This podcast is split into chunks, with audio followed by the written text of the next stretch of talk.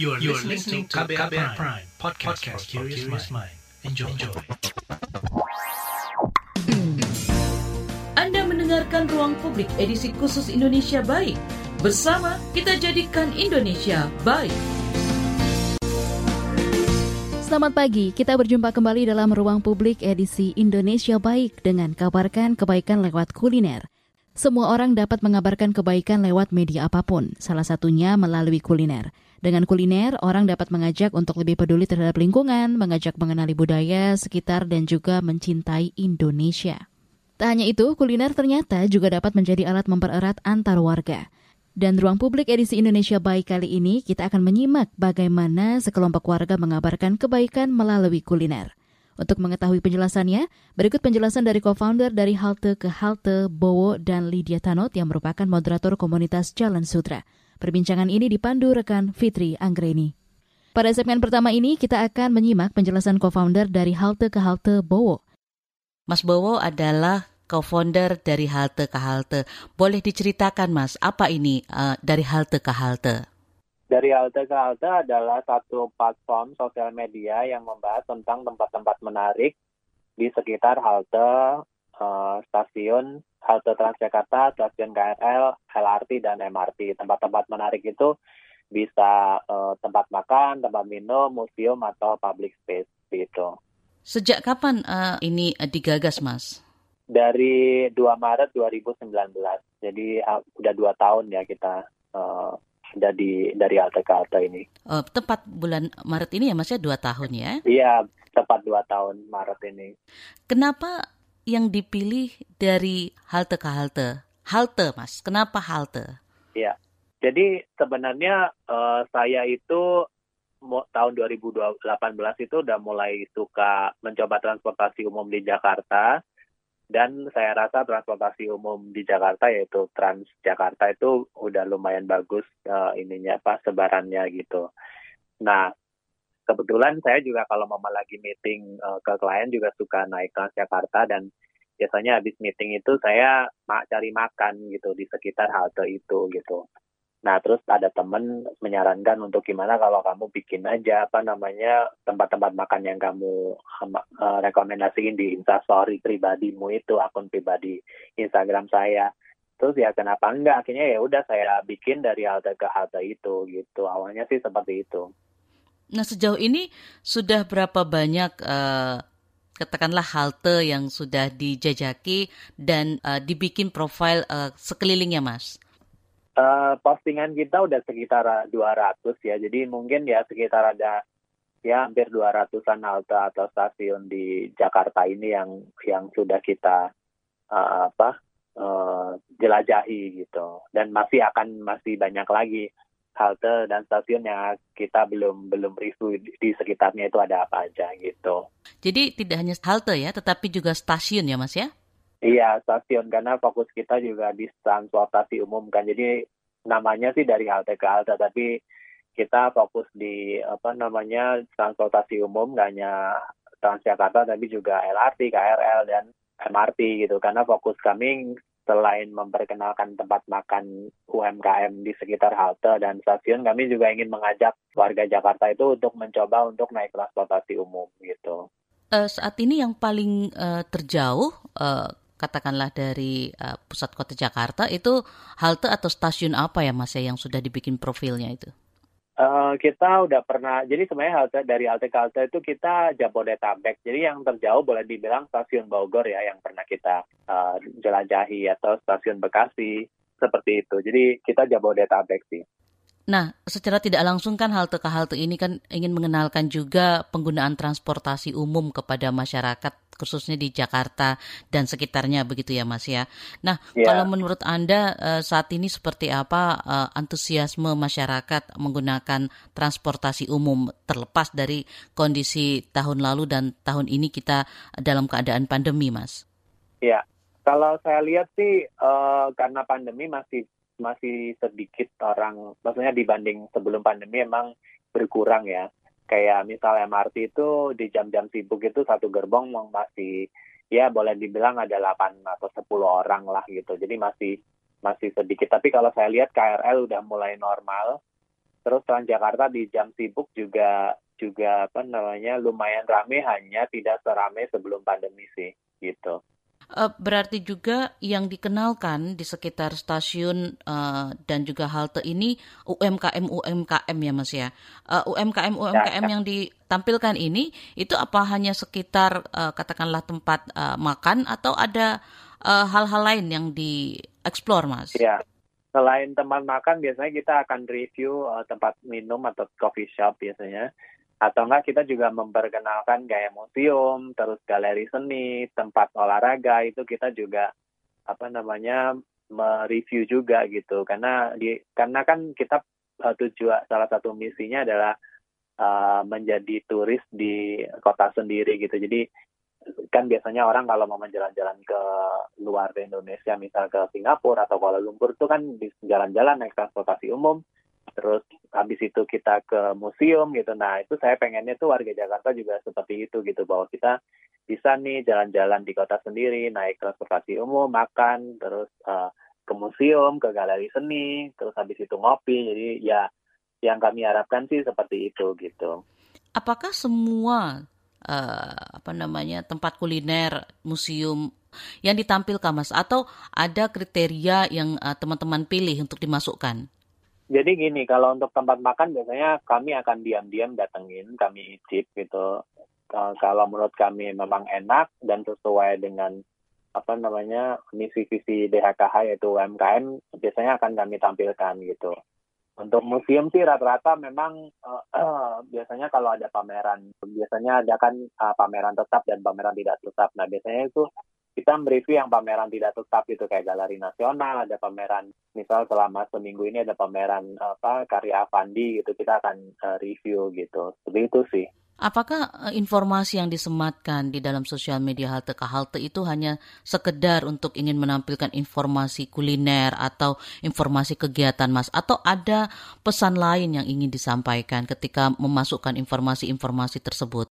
Ya, biasanya sih kita kalau mereview tempat makan atau tempat minum kita akan wawancara. Wawancara pun juga mereka juga nggak tahu bahwa kita dari halte ke halte gitu. Biasanya kita telepon gitu, kita tanya. Biasanya sejarahnya untuk apa namanya uh, warung ini tuh seperti apa gitu. Kayak misal, oh dulu kita di depan stasiun Senen rame, sekarang karena mesti dipindah, jadi kita sekarang di sini sepi. Kita udah berapa uh, berdiri udah sampai 20 tahunan. Nah, informasi-informasi seperti itu sih biasanya yang kita akan tambahkan sama informasi uh, tentang uh, cara menuju ke sana dari stasiun atau haltenya gitu. Kayak misal, oh uh, ini tuh deket banget sekitar 300 meter dari stasiun Senen atau oh ini kalau mama kamu uh, jalan kaki bisa nih satu lagu misal satu lagunya Krisya gitu itu bisa sampai gitu yang seperti itu sih biasanya kita kita ngasih informasi-informasi menarik seperti itu.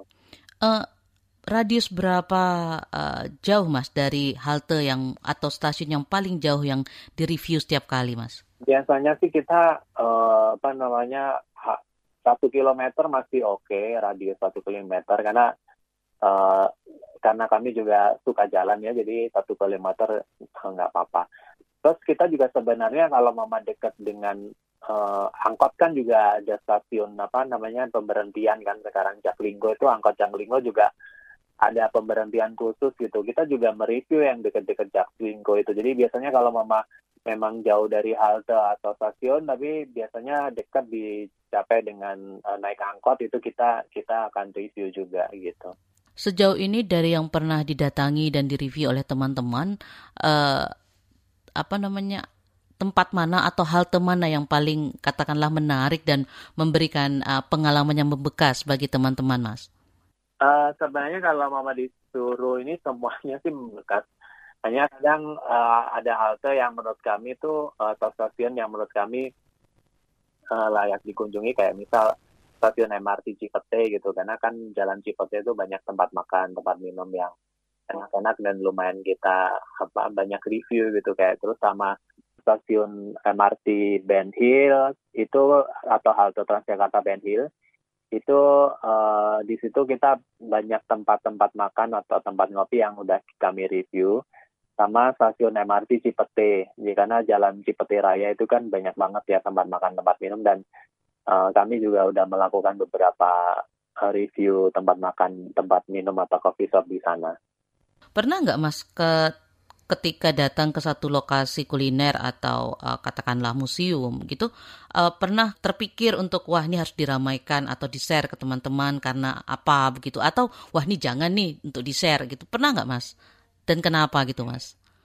Ya kita biasanya akan akan diskusi dulu sih kalau mama apakah ini layak ditampilkan atau enggak gitu. Kayak museum kalau mama misal pamerannya menarik dan ternyata apalagi gratis gitu ya itu kita pasti akan tampilkan di Instastory, Twitter, atau uh, Instagram feed gitu. Untuk tempat makan juga sama seperti itu. Kita jadi nggak nggak semua yang kita review masuk nggak hanya kalau kalau menurut kami memang enak, kami akan post gitu. Itu sih. Syaratnya cuma enak ya Mas ya. Apakah sejarahnya juga menjadi pertimbangan? Ya, enggak. Ya menurut kami enak pertama sih harus enak dulu menurut kami ya karena selera itu kan subjektif jadi kalau menurut kami enak ya udah oke okay. habis itu kita akan menggali info selanjutnya biasanya sih gitu Ruang Publik KBR edisi Indonesia Baik pagi hari ini adalah rekaman, jadi kami tidak bisa menerima pertanyaan dari pendengar. Tetaplah bersama kami. Masih Anda dengarkan Ruang Publik KBR. Commercial. Commercial break. Commercial break. Suatu hari, virus berkumpul dan mulai kebingungan. Duh, bingung. Mau nyari mangsa ke mana lagi ya? Iya nih, semua orang pada pakai masker.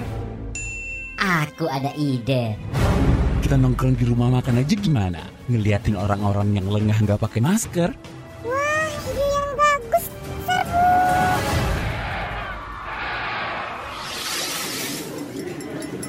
Hati-hati makan bersama saat pandemi. Sebaiknya pilih ruang terbuka, tetap jaga jarak kamu 1,5 meter jika duduk bersebelahan, 2 meter jika berhadapan. Batasi waktu makan bersama 30 menit saja dan jangan berbicara saat makan. Jika sudah selesai, gunakan kembali maskermu ya. Jangan sampai lengah, COVID masih ada. COVID masih ada. Pesan layanan masyarakat ini adalah kampanye bersama media lawan COVID-19. Mendengarkan Ruang Publik edisi khusus Indonesia Baik. Bersama kita jadikan Indonesia baik. Anda masih mendengarkan Ruang Publik KBR Indonesia Baik dengan tema Kabarkan Kebaikan lewat kuliner. Kami juga masih akan melanjutkan perbincangan rekan Fitri Anggreni bersama co-founder dari Halte ke Halte, Bowo. Ada nggak Mas yang apa namanya uh, ketika udah didatangi sama teman-teman halte ke halte lalu direview lalu ditaruh di sosial media. Itu kemudian uh, seperti menambah pengunjung ke tempat kuliner tersebut. Ada nggak Mas? Iya ada beberapa yang pernah kami review. Itu biasanya uh, apa langsung besoknya. Rata-rata sih biasanya begitu kita masukin di feed Instagram atau Twitter itu biasanya besoknya atau saat itu juga langsung didatengin dan mereka akan laporan tuh Min aku udah ke sini ya Min aku udah nyoba tempat makan rekomendasimu gitu. Dan dan kami sih uh, merekomendasikannya juga nggak hanya cuma sekali dalam artian setelah kami post terus kami selesai saat uh, mempromosikan tempat makan itu enggak. Biasanya kami juga akan tetap terus apa namanya mempromosikan uh, misal kita akan datengin lagi terus kita post lagi di instastory gitu. Jadi continue sih nggak nggak sekali post udah gitu. Dan men, apa efeknya tuh um, rata-rata follower kami tuh mungkin karena loyal ya. Jadi mereka juga uh, begitu kami review selalu itu tuh berlomba-lomba untuk datengin untuk mencoba gitu. Ada yang kayak bawaan Pontianak tuh kita review terus ternyata laris dan mereka akhirnya buka cabang gitu. Seperti itu sih tapi nggak pernah ada ya ketika sudah ditampilkan di sosial media halte ke halte lalu kemudian didatangi oleh para apa namanya pengunjung gitu. Kemudian ada review yang uh, mengatakan sebaliknya dari yang teman-teman katakan begitu Mas? Oh ya ada aja ada ada yang misal ternyata oh nggak sesuai ya nggak apa-apa. Seperti yang saya bilang kan rasa adalah subjektif. Jadi menurut saya enak ya belum tentu menurut menurut kami enak belum tentu menurut yang lain enak kan tapi mayoritas sih yang setelah kami review rata-rata bilang uh, apa namanya jarang gagal lah gitu. Walaupun ada yang gagal mungkin gak sesuai gitu ya, tapi mereka rata-rata uh, rekomendasi kalian jarang gagal seperti itu. Uh, kalau untuk tren tempat makan atau jenis makanan yang uh, paling banyak didatangi oleh uh, para pengunjung karena review dari uh, halte ke halte itu dalam dua tahun ini uh, apa, Mas? Dalam dua tahun ini tuh um, satu dimsum arsip itu di dekat stasiun Sudirman, terus uh, Bakwan Pontianak di uh, dekat Grand Indonesia itu dekat stasiun MRT Bundaran HI, terus ada ada namanya roti Srikaya Tetva itu di daerah Duri dekat stasiun Duri. Terus yang baru sih sekarang baru-baru ini ada dendeng batokok di Pasar Rumput di dekat halte Pasar Rumput sama ini siapa namanya ada warung seafood gitu. Tapi dia rasanya ada rasa-rasa Thailand gitu. Itu lumayan rame gitu. Uh, ketika pandemi ini terjadi dari tahun lalu sampai tahun ini ada terjadi penurunan kunjungan baik dari teman-teman ataupun dari orang-orang yang mereview mas atau orang-orang yang berkunjung untuk melihat uh, tempat yang sudah teman-teman review Iya, uh, kalau dari kami kan ada komunitas dari situ sih kami bisa lihat bahwa memang banyak yang masih work from home. Jadi eh, rata-rata emang tidak mencoba secara langsung ya. Mereka mungkin mencoba tapi uh, melewati tip. Jadi jasa titip kayak apa online gitu kayak online beli online tapi melewati jasa titip. Nah just tip just tip ini juga orang-orang follower kami yang menawarkan jasa ke follower lain gitu dan kami juga promosi dari kerja teman-teman ini boleh diceritakan mas seperti apa ketika uh, apa namanya yang bisa melakukan review dan memasukkan uh, satu tempat untuk menjadi rekomendasi dan masuk dalam sosial media apakah hanya uh, orang-orang tertentu dari teman-teman sendiri atau semua orang boleh memberi rekomendasi lalu memasukkannya ke dalam sosial media seperti apa sistem kerjanya mas? Jadi uh, kami ada uh, tim saya dan satu lagi itu yang berhak untuk mempost semua di sosial media. Jadi kalau mama follower itu boleh merekomendasikan tempat makan atau tempat minum dengan cara nge-tweet atau IG story terus nge-tag dari ke Biasanya kalau mama umpama apa namanya sesuai dengan misi ke misi biasanya kami akan akan apa tandain. Terus akan kami coba. Kalau memang enak biasanya kami akan post gitu. Dan di postingan itu kami selalu taruh kredit bahwa ini adalah rekomendasi hal teman misal ini rekomendasi Mbak Fitri nih. Kemarin dia merekomendasikan nasi goreng enak di sini. Nah itu biasanya kami akan ceritakan gitu. Selain ya beberapa tempat yang memang sudah kami tandain atau kami udah tahu dulu sebelum kami bikin dari halte ke halte, tapi baru kita datengin apa kami datengin saat ini dan biasanya sih kalau memang sesuai akan kami post gitu. Untuk rencana tahun 2021 ini kira-kira berapa uh, banyak halte stasiun tempat uh, yang akan uh, rencananya dikunjungi, Mas? Kalau mama jumlah sih kami nggak nggak target hanya biasanya kami akan jalan misal seminggu dua kali atau kalau dulu kan bisa tiap hari ya karena pandemi ini kami mengurangi jadi kayak misal seminggu kita akan datengin dua atau tiga tempat uh, selama seminggu. Jadi bisa dibilang itu tiga tiga halte ya, atau tiga stasiun per per minggu gitu. Kalau dulu kan bisa tiap hari gitu. Tapi masih banyak halte dan stasiun yang bisa dieksplor, Mas.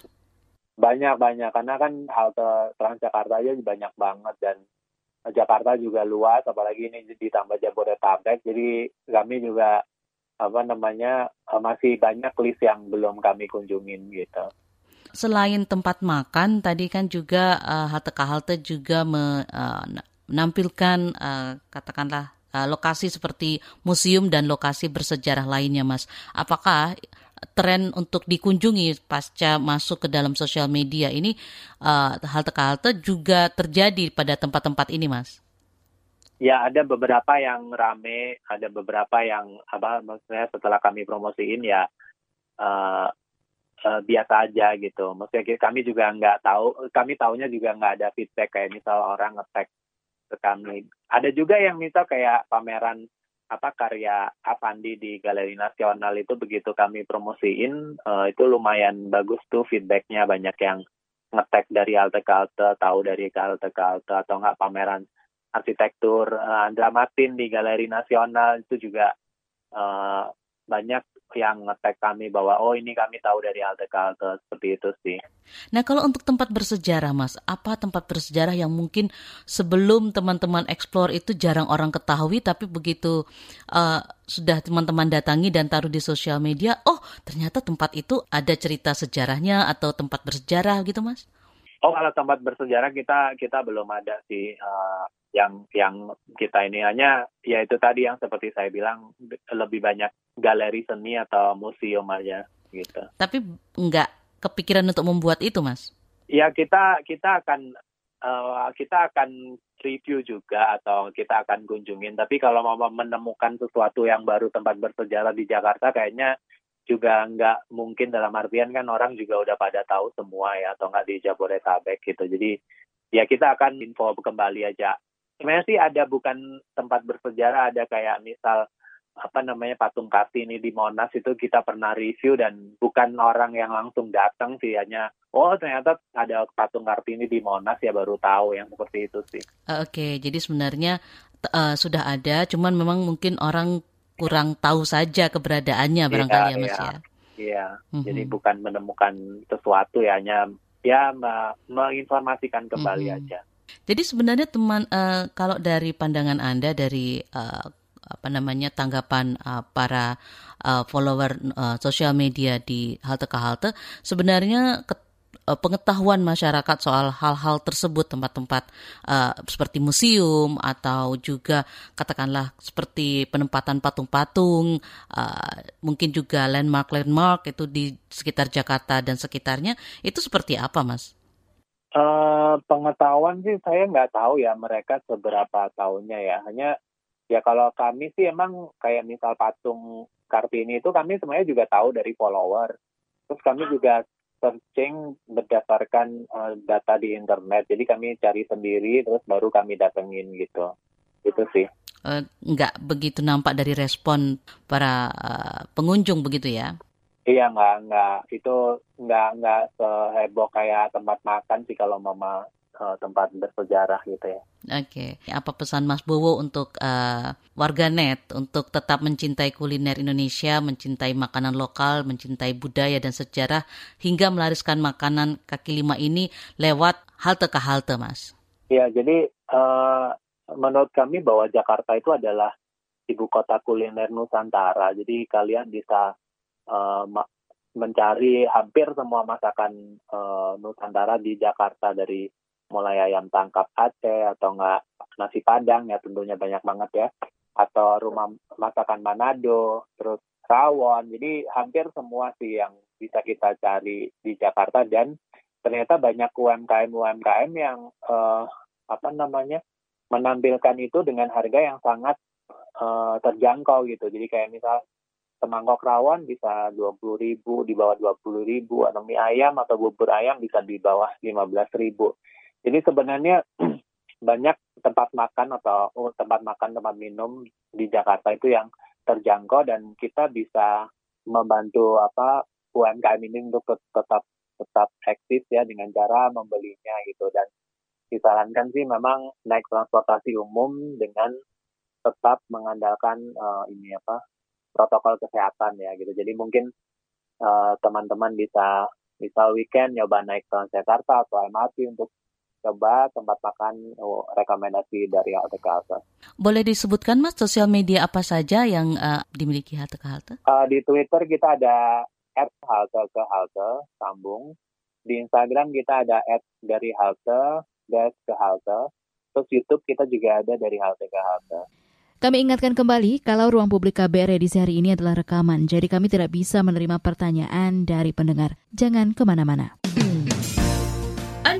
Ruang publik edisi khusus Indonesia Baik. Bersama kita jadikan Indonesia baik. Terima kasih untuk Anda yang masih setia mendengarkan Ruang Publik edisi Indonesia Baik dengan tema Kabarkan Kebaikan lewat Kuliner. Pada segmen ini kita akan menyimak penjelasan Lydia Tanot dari komunitas Jalan Sutra adalah komunitas foodie yang memiliki kepedulian terhadap boga budaya Indonesia lewat tulisan, tur, dan makan-makan. Dalam profil komunitas Jalan Sutra dijelaskan bahwa Jalan Sutra merupakan komunitas yang peduli terhadap boga dan budaya. Boleh dijelaskan lebih lanjut soal ini, Mbak? Uh, mungkin saya jelaskan juga apa sih komunitas Jalan Sutra itu, gitu ya. Eh, komunitas Jalan Sutra itu adalah komunitas foodie sebenarnya yang awalnya adalah pembaca kolom Jalan Sutra. Jadi nama komunitasnya itu adalah nama kolom yang ditulis oleh almarhum Bondan Winarno. Jadi kolom itu oh, kalau nggak salah awal-awal tahun 2000-an dalam bentuk tulisan di medianya waktu itu Suara Pembaruan Minggu dan Kompas Cybermedia waktu itu ya. Jadi versi online-nya ada di Kompas Cybermedia. Waktu itu Pak Bondan menuliskan buku kumpulan kolom itu. Jadi waktu itu saya sebagai pembaca tuh hmm, kadang-kadang kita kan suka ketinggalan tuh Mbak. Uh, ada yang wah yang minggu lalu nih lupa nih gitu. Nah jadi saya beli bukunya di situ udah komplit jadinya yang ketinggalan-ketinggalan ada. Nah ada email beliau di waktu itu di situ jadi saya hubungi, saya komentar soal bukunya gitu. Terus beliau bilang hari ini baru dibentuk mailing list. Jadi bentuk awalnya tuh komunitasnya ada mailing list 2003 tuh Mbak. Jadi kita bergabung di mailing list uh, awalnya adalah pembaca kolom Jalan Sutra. Jadi kita di mailing list itu bertukar informasi mengenai jalan-jalan dan makan-makan seperti uh, isi tulisan di dalam kolom Jalan Sutra tersebut gitu ya. Jadi nah pada akhirnya berkembang ke ini kita nih mau ngapain? Jadi lama-lama kan orang-orangnya ini uh, jadi dekat dan akrab. Kita mau ke mana nih komunitasnya? Gitu arahnya gitu ya. Jadi kita mau memajukan kuliner Indonesia kalau kita ingat-ingat tahun 2003 gitu awal-awal itu bisa dibilang kuliner Indonesia itu belum jadi satu bagian dari gaya hidup. Cuma bagian dari ya udahlah makanan tradisional gitu. Makanan sehari-hari ya?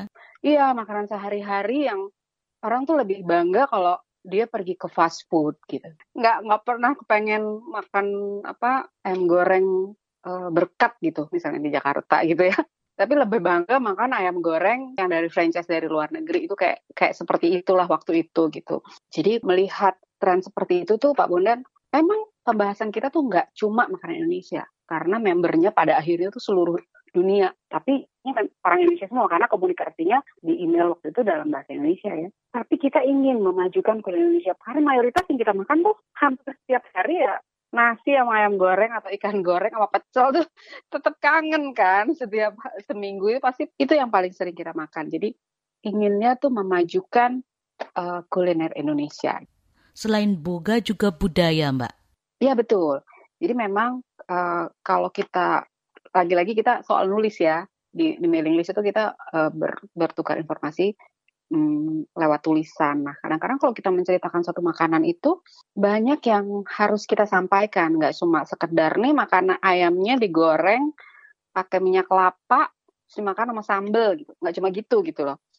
Mesti cerita juga gitu, uh, apa ada latar belakang sejarah, budaya, kenapa sih ada makan nasi jamblang, kenapa dibuat rendang, bagaimana pembuatan tempe mendol gitu, misalnya kayak gitu ya. Jadi ada cerita budaya di balik itu gitu. Atau uh, nasi bu kok terkenalnya malah di Jawa Timur bukan di Maduranya sendiri gitu. Itu kenapa cerita seperti itu. Jadi ada hal-hal di balik makanan yang bukan cuma makanannya itu sendiri. Jadi budaya di balik itu, sejarah di balik itu, bagaimana dulu misalnya pekerja paksa Daenus itu membuat jalan di Jawa sehingga dibuatlah nasi jamblang yang kering, lauknya supaya awet. Nah, yang kayak gitu-gitulah. Jadi cerita di balik itu juga kita angkat. Jadi memang itu menambah value makanannya kan. Kalau kita tahu sesuatu lebih dari sekedar makanannya, kita bisa lebih mengapresiasi makanan tersebut gitu.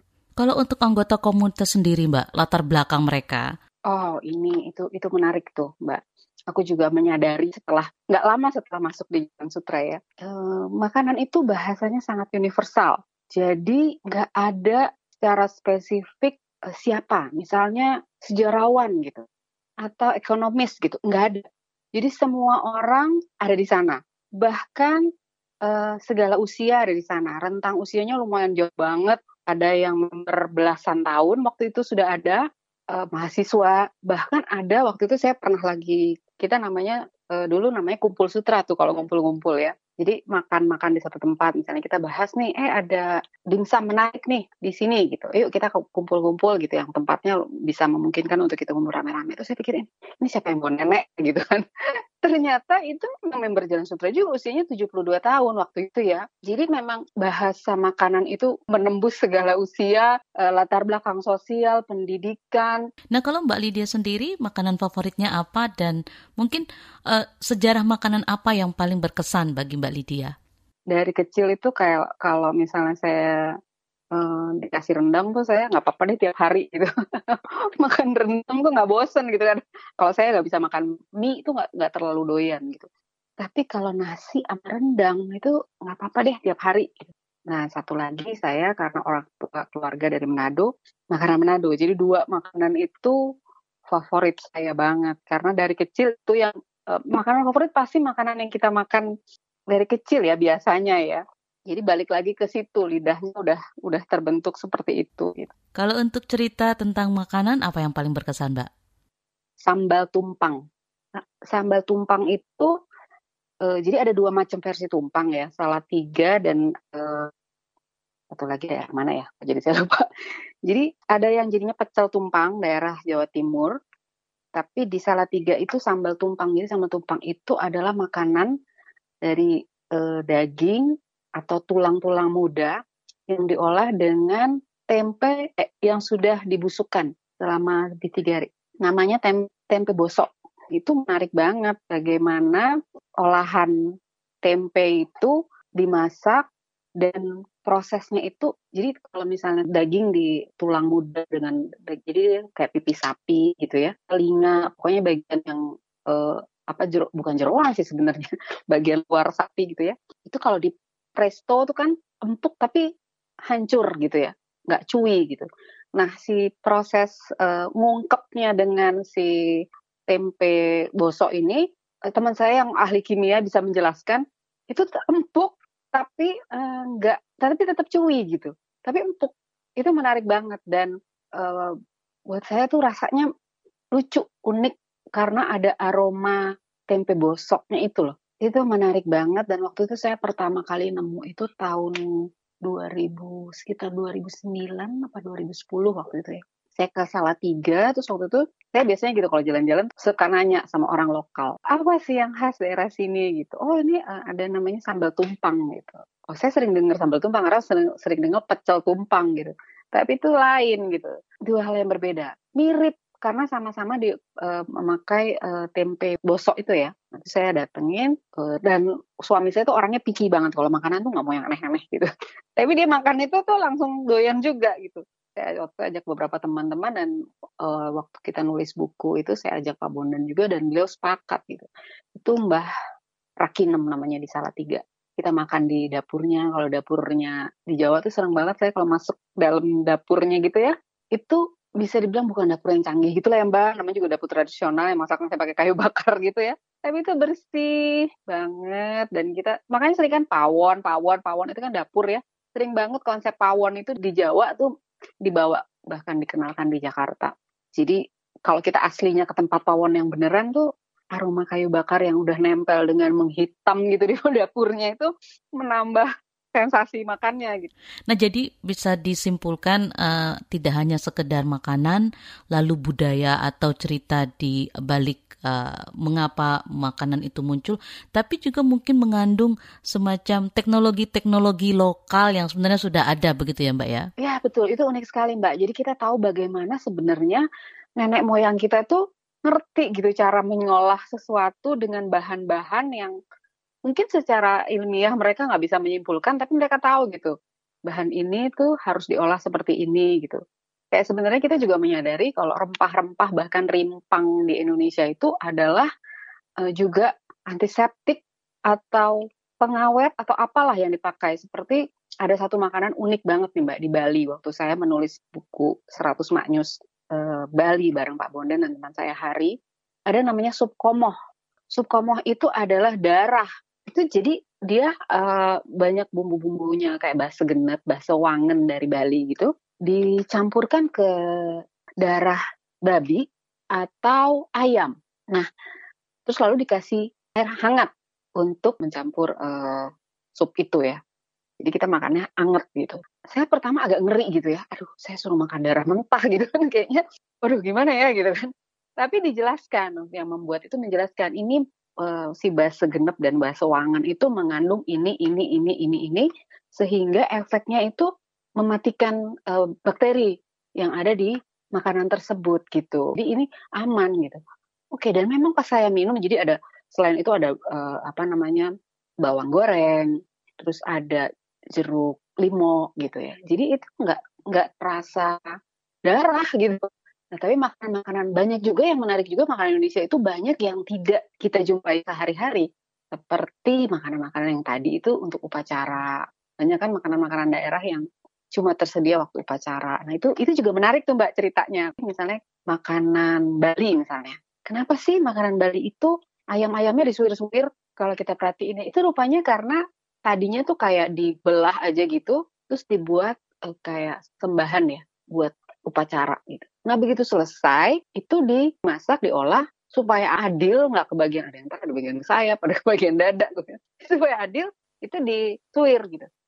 Saya dapat di, di Jalan Sutra itu luar biasa menarik kita bisa dapat cerita yang unik gitu. Nah itu yang cerita-cerita seperti itulah yang kita bi bisa bikin kita jadi lebih mengapresiasi dan penasaran dok kayak apa sih rasanya gitu, pengen nyobain. Kembali kami ingatkan kalau ruang publik KBR edisi Indonesia Baik hari ini adalah rekaman, jadi kami tidak bisa menerima pertanyaan dari pendengar. Tetaplah bersama kami. Masih Anda dengarkan Ruang Publik KBR. Commercial break. Vina, seorang volunteer dari komunitas Biho memberi pesan kepada teman-teman Broken Home untuk dapat bangkit dari keterpurukan dan mampu berdikari jangan sampai kalian menikah saat kalian belum siap. Itu penting banget. Jadi selama masih muda nikmati aja masa mudanya. Carilah hal-hal positif yang bermanfaat buat masa muda kalian. Sehingga nanti kalian ketika pun sudah memiliki pasangan, mau mencari pacar misalkan atau sudah ingin menikah, kalian sudah benar-benar matang agar apa yang kalian alami tidak terjadi kembali kemudian hari. Simak obrolan selengkapnya dalam podcast Disco Diskusi Psikologi dalam episode Bangkit dari Keterpurukan dan Berdikari di kbrprime.id dan platform mendengar podcast lainnya. Anda mendengarkan Ruang Publik edisi khusus Indonesia Baik. Bersama kita jadikan Indonesia baik. Kita tiba di bagian akhir ruang publik KBR edisi Indonesia Baik hari ini. Pada pagi hari ini kami masih hadirkan perbincangan jurnalis Fitri Anggreni bersama Lydia Tanot, komunitas Jalan Sutra. Kita juga tahu kan Mbak ya, saat ini uh, begitu banyak makanan katakanlah dalam tanda kutip impor ada di Indonesia dan ada di berbagai level mulai dari kaki lima sampai restoran. Nah, seperti apa Mbak Lydia melihat uh, makanan Nusantara bisa bersaing atau tetap bisa eksis di tengah serbuan makanan-makanan tersebut, Mbak? Aku sih ngelihatnya udah kita udah pede sih ya. Kayak aku bilang tadi, kita sekali-sekali makan burger, kita sekali-sekali makan sushi, teriyaki di pinggir jalan ya kayak Mbak Fitri bilang ya. Bahkan makanan Jepang tuh juga udah ada di tendaan gitu ya dan bisa dijangkau banyak orang. Tapi tetap balik lagi kita tuh pasti kangen makanan Indonesia tetap kita balik lagi kalau mau pinggir jalan kita makan warteg aja deh atau pecel lele gitu. Lebih sering seperti itu pastinya gitu. Jadi sudah bisa dibilang tempatnya di hati kita tuh nggak akan bisa tergeserkan dengan makanan-makanan import itu gitu. Dan bahkan bisa dibilang sekarang bisa bersaing ya makanan Indonesia kalau dulu mungkin awal-awal 2000 bahkan sebelumnya itu nggak ada restoran-restoran Indonesia bagus. Sekarang bahkan upscale walaupun nggak bisa dibilang fine dining seperti Perancis tapi fine dining Indonesia juga udah banyak. Restoran upscale Indonesia juga udah banyak. Jadi udah sama lah derajatnya nih kita udah dapat panggung yang sama dengan makanan impor jadi udah lebih pede lah.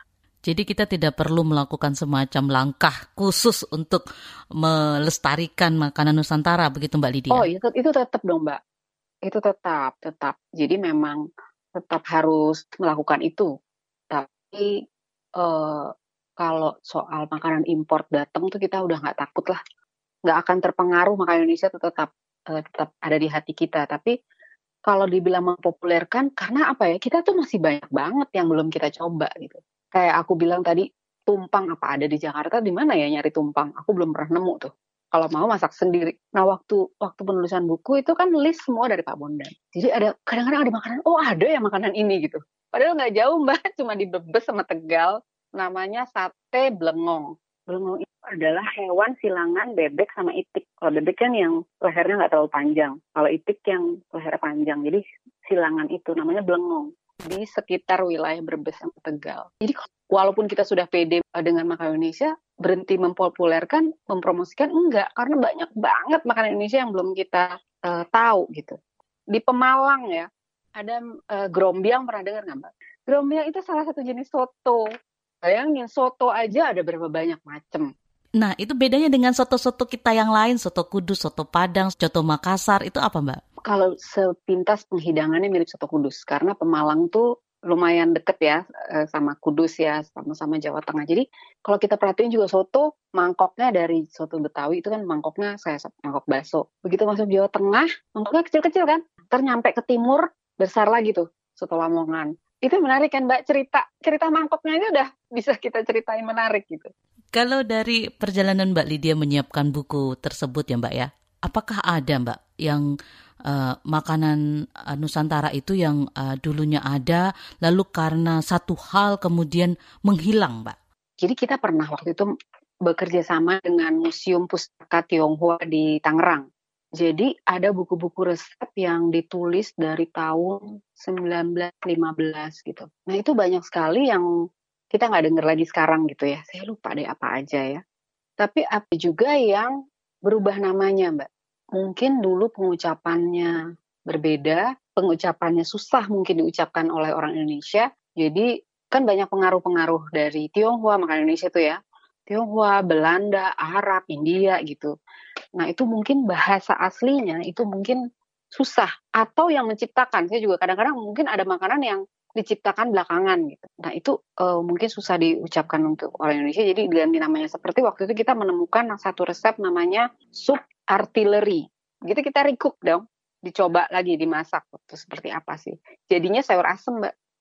Jadi asli sayur asem aja bumbunya seperti sayur asem, bahan-bahannya tuh seperti sayur, aku boleh kok kayak sayur asem ya. Masak ya udah sayur asem memang gitu.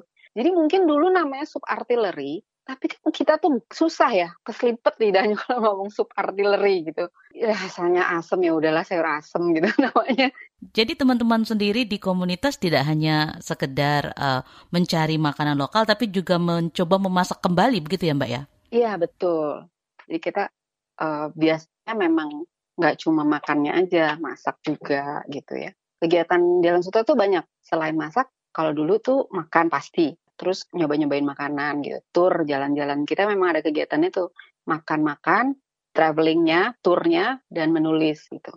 Makan-makannya sendiri itu macam-macam. Kita jalan-jalan itu bagian dari makan-makan juga pastinya. Kita nyobain makanan, terus melihat orang memasak. Jadi misalnya kita tahu, oh di Rawamangun ada yang bisa masak rendang daun loh dengan 17 jenis daun.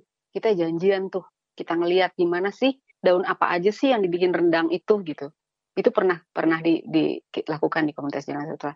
Selain itu kita meng, uh, bikin kayak kelas mengapresiasi teh. Jadi kita tahu teh itu kalau orang Indonesia kan, aduh maaf ya cuma teh gitu. Padahal teh itu nggak cuma gitu, karena kita kebiasaan kita cuma dapat teh yang grade 6 dan 7 grade 1 dan 5 itu ekspor semua gitu. Kita selalu kebagian yang teh yang hancur-hancur atau batang-batangnya aja gitu. Dan belakangan teh Indonesia itu udah mulai banyak specialty tea. Jadi kalau kita awal 2003, aduh nyari teh yang bagus Indonesia susah banget. Lalu kopi.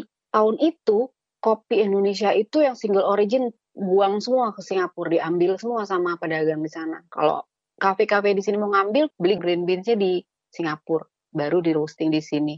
Nah sekarang tuh enggak gitu. Sekarang itu pengusaha kafe di sini udah bisa ada koperasi yang menyalurkan, jadi petaninya mau jual ke dalam karena sudah kita udah bisa mengapresiasi kopi Indonesia gitu, nggak cuma kopi sasetan gitu kan saya lumayan bangga ya dengan apa yang sudah dilakukan Jalan Sutra dari tahun 2003 itu ya.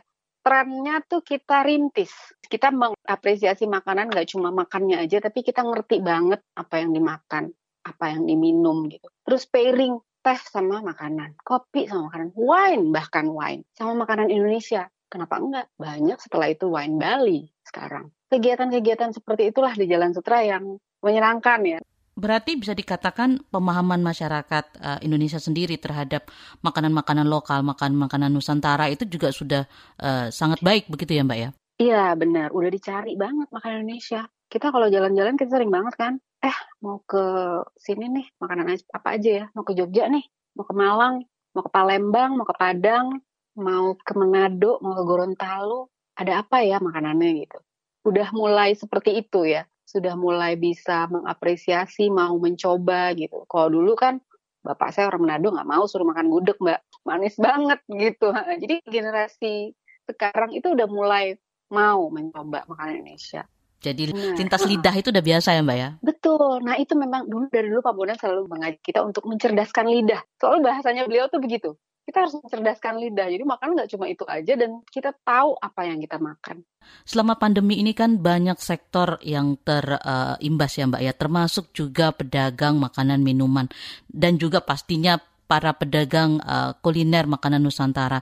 Pandemi ini apakah akan memberi pengaruh menurunnya uh, makanan-makanan uh, Nusantara yang selama ini sudah mulai berkembang, Mbak? Uh, bisa banget, Mbak. Jadi uh, kita waktu itu mungkin mungkin makanannya tetap ada ya, tapi yang harus kita perhatikan adalah pedagang-pedagang ini karena kita juga nggak sering traveling seperti dulu gitu ya. Waktu awal-awal banget pandemi ini dan kita nggak bisa ke mana-mana bahkan keluar rumah juga enggak gitu. Sekarang masih udah mulai bisa kerja keluar walaupun kita udah ngerti bagaimana protokol kesehatan yang seharusnya gitu. Uh, Oke okay lah di Jakarta kita masih bisa pesan Gojek. Pemerintah masih mengizinkan Gojek uh, berkeliaran waktu awal-awal itu ya. Saya waktu itu mikirin gini, waduh, semua pedagang makanan yang waktu itu saya pernah datengin waktu menulis buku gitu, saya kan punya kontaknya gitu ya. Apa mereka masih bisa jualan? Apa mereka masih ada yang datengin gitu?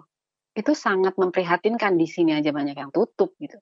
Gak semua tempat itu ada gojeknya dan gak semua makanan juga enak digojekin gitu mbak itu yang waktu itu menjadi concern kita ya. Pengennya tuh gini loh Mbak, adalah misalnya pemerintah daerah gitu kita mikirin gitu bagaimana ya caranya ya. Misalnya tuh ada pemerintah daerah misalnya bikin kayak uh, pusat pengolahan pengawetan makanan gitu. Misalnya kayak apalah pengalengan apa tapi bukan bukan itu ya jadi kayak koperasi yang orangnya bisa nyewa tempat itu bawa makanannya kayak gudeg. Memang nggak semua makanan juga bisa dikalengin atau di vakum atau di apa. Tapi pedagang-pedagang kecil ini kan juga nggak punya dananya gitu. Di saat seperti ini kita maunya tuh idealnya ya Mbak pemerintah daerah tuh ngebantu mereka dengan fasilitas-fasilitas yang seperti itu gitu. Walaupun belakangan banyak sih just tip just tip gitu ya. Itu juga akhirnya ya dilakukan oleh swasta gitu. Tapi kita sempat mau uh, bikin gerakan hashtag beli makanan Indonesia, bantu makanan Indonesia. Jadi ya udah kita beli, kita bantu bantunya gimana ya beli. Apa pesan Mbak Lydia untuk para pendengar KBR yang pagi ini mendengarkan perbincangan kita ini uh, peran mereka terhadap kelestarian makanan-makanan tradisional Indonesia, Mbak? Iya, jadi tetap cintai makanan Indonesia dan mau mencoba aneka makanan Indonesia ya. Tadi saya bilang banyak banget. Kita nggak boleh berhenti mempromosikan makanan Indonesia. Gimana mempromosikannya kita sendiri harus coba gitu ya harus menyebarkan bagaimana kayaknya makanan Indonesia. Nggak perlulah sampai mikirin luar negeri dulu. Di kita aja dulu deket, yang deket-deket gitu ya. Tapi kecil-kecil-kecil gerakan itu akan gaungnya akan makin besar kalau kita kerjain sama-sama gitu. Demikian Ruang Publik KBR edisi Indonesia Baik dengan tema Kabarkan Kebaikan Lewat Kuliner. Dan bagi Anda yang tidak sempat mendengarkan siaran ini secara utuh, bisa mendengarkannya kembali di podcast kbrprime.id lalu pilih Ruang Publik. Terima kasih untuk kebersamaan Anda pagi ini. Saya Naomi Liandra undur diri. Salam. Baru saja Anda dengarkan Ruang Publik KBR. KBR Prime, cara asik mendengar berita. KBR Prime, podcast for curious mind.